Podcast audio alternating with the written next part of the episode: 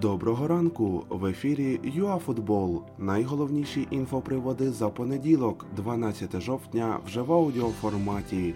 Підготовка до іспанців, наміри Тайсона та камбек Гує.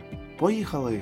Перед матчем з Іспанією Андрій Шевченко відповів на питання журналістів, а також відзначив, що команда готує на поєдинок певний план.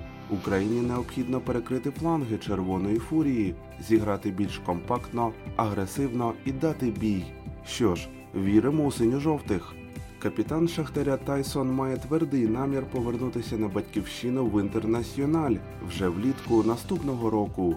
У той же час гірники продемонстрували не найкращі фінансові показники у порівнянні з минулим сезоном. Загальний дохід клубу впав більш ніж на мільярд гривень.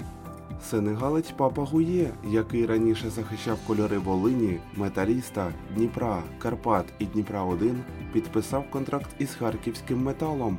Деталі не розголошуються. Ми знаємо лише про те, що папа отримав звичний 30-й номер.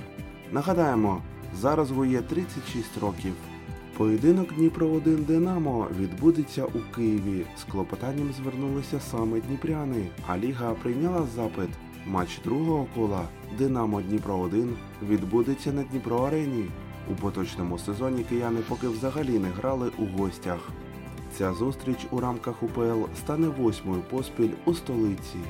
Міжнародний центр спортивних досліджень презентував список клубів з топ-5 ліг Європи, які витратили більше за всіх на формування поточного складу. Очолив рейтинг Манчестер Сіті, єдиний клуб, який витратив більше мільярда євро. За містянами йдуть ПСЖ, МЮ, Барса та Челсі. А це були всі актуальні інфоприводи від ЮАФутбол за понеділок, 12 жовтня.